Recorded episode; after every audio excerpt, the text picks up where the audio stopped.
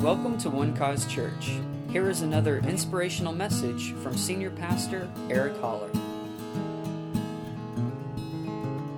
1 John chapter 5. Now, this is a very familiar passage of Scripture, and uh, but I, the Lord gave me some new insight on it that is going to, I think, going to be a great blessing to you. It says, "For whatever is born of God overcomes the world." Let's all read that out loud together, all right? For whatever is born of God overcomes the world. You know, it's very important that we take a moment and pause right here. Because God's declaration, we need to take this in. This is God's declaration over us. And we who are born of God says that we overcome the world. This is what God says. We are not overcome by the world, we overcome the world. I also want to point out from this, the first part of this verse, that it says, whatever is born of God. Notice it didn't say whoever. So it's not limited to just whoever, even though whoever is included in this definition, the biblical definition of this word, but it means anything that is born of God overcomes the world. That encourages me because it's vital for us to know this because the Lord has birthed many things, you know, in the earth. He's birthed many things for our own lives, for us, in us, through us. And just to name a couple of those things that God has birthed are His promise to us, His promises to us, and also His plans for you. You know, just like Jeremiah said, the, the Lord spoke to him and He said, I know the thoughts that I have for you, I have plans for you. And that means He has plans for all of us. And his plans, these God birthed plans and his promises that he has for us, there's nothing that the world can do to stop those promises or to thwart his plans. This is good news, isn't it? Nothing can stop this magnificent power that comes from God. Let's read the next part of this verse now. It says, And this is the victory that has overcome the world. So, first it says, whatever is born of God overcomes. And now it says, there is a victory. This victory has overcome the world. And that victory is our faith. So, by our faith, we are born of God into this victory. And this victory is born of God. And so, by our faith, we are simply born victorious. We don't obtain this victory by winning some kind of battle, uh, we're simply born into it. And then it says that this victory has overcome the world. Now, I know I'm being a little bit teachy with you today, but if you'll stick with me, uh, I think this is really going to bless you. Um, this, we're going to look at a couple more scriptures, kind of pull things together. It says, This victory has already been accomplished. That's what this is telling us. It has overcome the world, it's already been secured. Otherwise, it can't say that it has overcome the world. For you and I, this means that this is a positional victory, not a conditional victory. Faith is the victory. Now, in, in order for us to be in such a position, there is one condition, and that condition is to believe. That's the only condition that's required of us to be in a position of continual victory. Think about that. By believing, we're positioned actually in a retroactive victory. It's already been done. It has overcome the world. Now let's jump down to the next verse, 1 John chapter 5 verse 5. It says, "Who is he who overcomes the world? But he who believes that Jesus is the son of God." So what does believing that Jesus is the son of God have to do with overcoming the world? I'm glad you asked. Because there were requirements for this victory uh, to transpire. There were requirements that had to be met, and there was a battle that had to be won in order for this victory to be achieved. And Jesus is the one, the one and only, that could do it. He met all those requirements, and he won the battle necessary. I want us to take our Bibles now and go to Colossians chapter 2 and verse 13. Colossians chapter 2, verse 13. I'm so excited about this. I'm trying not to jump ahead of myself. I keep trying to head a little bit further down the message. So I've, we're just going to walk through this together, and I, like I said, I believe it's going to really bless you. Colossians 2:13 and you being dead in your trespasses and the uncircumcision of your flesh he has made alive together with him he has made alive together with him, having forgiven you all trespasses. So Paul shows us our condition, right? We were dead in our trespasses and the uncircumcision of our flesh. Now look at verse 14, though. He made us alive, He forgave us by doing these things, having wiped out the handwriting of requirements that was against us, that, which was contrary to us. And He has taken it out of the way having nailed it to the cross. Verse 15, having disarmed principalities and powers, he made a public spectacle of them, triumphing over them in it. Think about that. So there's the battle that was won and the requirements that were met. One of the requirements from God was that without the shedding of blood, there is no remission, there is no forgiveness of sins. And we know that the wages of sin is death. So, how could any of us meet those requirements? How could we, uh, we're already dead in our trespasses? How could we do that? Also, how could we win the battle if we were already defeated by sin? These things were impossible for us to accomplish. I mean, just imagine somebody going out to a graveyard and saying, All right, these are the rules. I need all of you to behave. I need you to make sure you pay your taxes, uh, be nice to each other. That's impossible. They're dead. I need you to bleed for your sins. Dead people can't bleed. That's, it's absolutely impossible. Or to go out there and say, All right, this is a fight to the, to the death. so give it your all. They're dead. They can't do anything. And this, is, this was our condition. This is why we have to understand what this victory is really about and why this victory was secured for us and why we need to know this so that we know how to live in it, so that we know how to not try to achieve it, but to simply believe. Amen. To simply walk by faith. But God knew this. He, he knew the impossibility.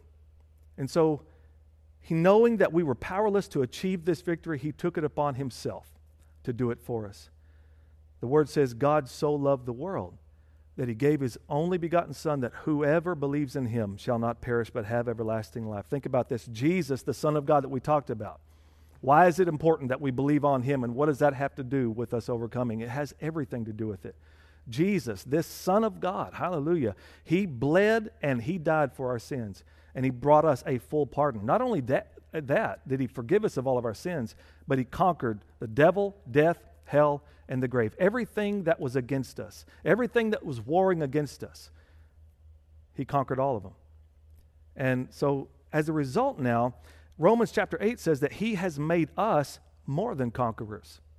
More than conquerors. In other words, what Jesus did is he achieved the victory, he conquered all of the enemies and then he gave us that victory as a gift to us who believe. He fully accomplished it for us. And Paul says in Galatians chapter 2 and verse 20, I have been crucified with Christ. He's showing us this incredible Bible truth here. And this is called substitution and identification. So Christ became a substitution for all of us on that cross, died for our sins. In other words, he, he took you, and, what you and I um, were supposed to take. God pronounced this judgment, as I said, without the shedding of blood, there is no forgiveness of sins. The wages of sin is death. He pronounced this judgment, and then he took it upon himself to carry out the sentence of his own judgment. What an amazing God. So now we identify with him in that substitution. I am crucified with Christ. And Jesus became one with us as we were, so that we could be one with him as he is. 1 John 4:17 says that love has been perfected among us in this that we may have boldness in the day of judgment because as he is so are we in this world. I want to finish that Galatians 2:20. I have been crucified with Christ. It is no longer I who live, but Christ lives in me. See, it's all his power. It's his life working in us. And the life which I now live in the flesh, I live by faith I don't live by sight. I don't live by what I feel. I don't live by my senses. I live by faith in the Son of God who loved me and gave himself for me.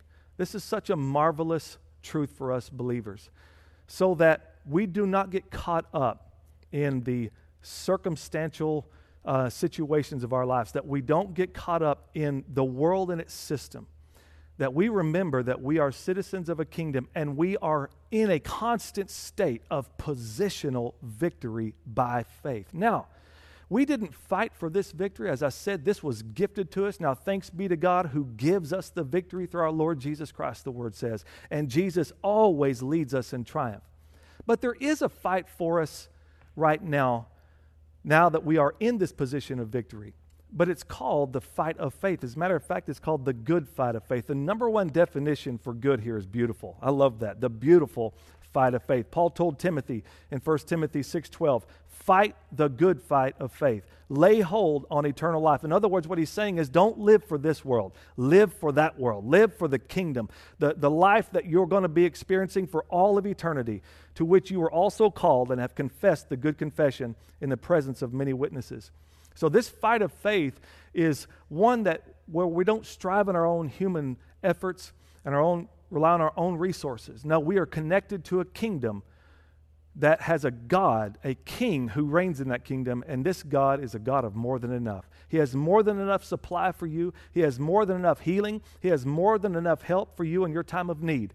So put yourself, keep yourself in that position of victory. You don't have to fight a fight that's already been fought and, and already been won for you. Hallelujah. You just receive that victory by faith and you continue in that victory by faith. Faith is everything it is the victory that has overcome the world. So, being that it says it has overcome the world, that means no matter what is in store for you in the future, no matter what struggles, no matter what difficulties or challenges that are in front of you. And there will be some because we're in the world, right? And Jesus said, In this world, you're going to have troubles, you're going to have tribulations, but be of good cheer. I have already overcome the world. That's what it's saying. So we get his victory. And, and so you can know that because of your position of victory, victory is not something you can you have to like wish for and oh god i hope it works out no you you're already in it right now because faith is that victory. Amen. And then paul told timothy in 2 timothy chapter 4 verse 7 this is the very last letter that paul wrote before he uh, was martyred for the gospel. And he says i have fought the good fight of faith. I have finished the race. I have kept faith. That's everything to any of our attention, any of our passion, any of our pursuit needs to be to have faith in God so that we can live in that sure, accomplished victory every day of our lives. Praise God. Right now, where you are, whatever you're struggling with, um, maybe it's financially as a result of all this mess or sickness, maybe some strained relationships, whatever it is, if you would just, there with your family, if you'll just take each other's hands and uh, let's all agree together in the name of Jesus. Lord, I want to thank you for the victory that only you could bring to us, and you did it. You did it. You met every requirement, and you defeated every foe. And you graced us with this positional victory that we stand in by faith in God. And Lord, we thank you for that. Because you conquered every foe. Lord, you called us out of darkness and into your marvelous light. You have made us a whole new creation. That tells me nothing is impossible for you. The troubles that we face in this world don't even compare to those big troubles, but Lord, you took care of all of them. If you took care of the big ones, you'll take care of all of them. And I thank you right now for meeting needs. I thank you, Father God, for your supernatural provision. For these who have lost jobs, Lord, they've lost finances. I thank you right now that you are the one who supplies all of our need, not according to this world's economic system, but according to your riches and glory by Christ Jesus. So we lay hold of your word today. We lay hold of your promises, Lord, because there's nothing that this world can do to stop those promises from coming to pass in our lives. And I thank you, Lord, that you sent your word and you healed us and you delivered us from our destruction. I thank you right now that everybody right now that is suffering in any kind of way, sickness, disease, pains, I command those things to leave their bodies. Lord, you said, we can lay hands on the sick and they will recover. I can't do that here, but Lord, I know right now they're gathered together doing that. But you also gave us this word of healing. You sent your word, and right now I send forth, I release that word of healing. And that word of healing is this by his stripes, they are healed. And we apprehend this healing by faith in God. And we thank you for it, God, that every good thing, every good and perfect gift comes down from the Father of lights. And Lord, I pray right now that even discouragement and, and, and any kind of depression and anxiety and fears, Lord, that those things would be removed by the power of God right now. That the joy of the Lord would be their strength. That the peace of God that passes all understanding would guard their hearts and minds through Jesus Christ. Thank you, Lord, for it. And Lord, we're asking you for your help right now for our, for our nation, Lord, for the world. We're asking you, Lord, for a quick end to this coronavirus. Thank you, Lord. We need you, God. We need your help.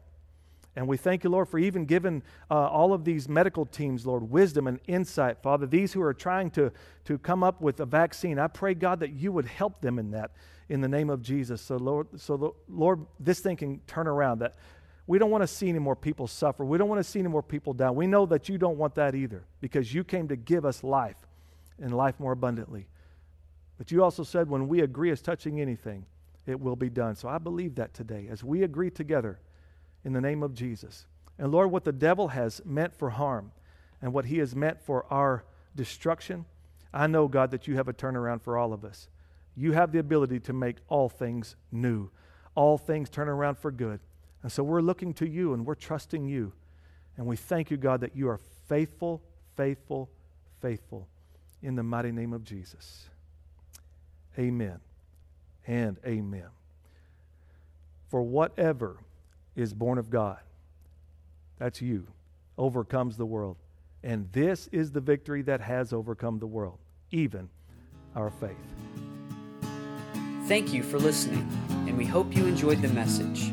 For more information about One Cause Church, please visit us online at onecausechurch.com.